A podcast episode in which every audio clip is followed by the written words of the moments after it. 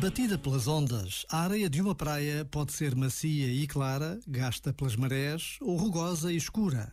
Há praias onde o corpo descansa, deitado ao sol, e outras onde as rochas só permitem uma breve pausa porque as arestas magoam. A esta imensa diversidade corresponde toda a natureza, cheia de contrastes, de cores, de vida e aridez.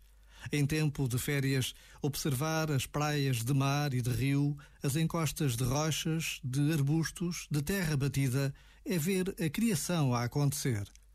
Por vezes, basta a pausa de um minuto para vermos a presença de Deus à nossa volta.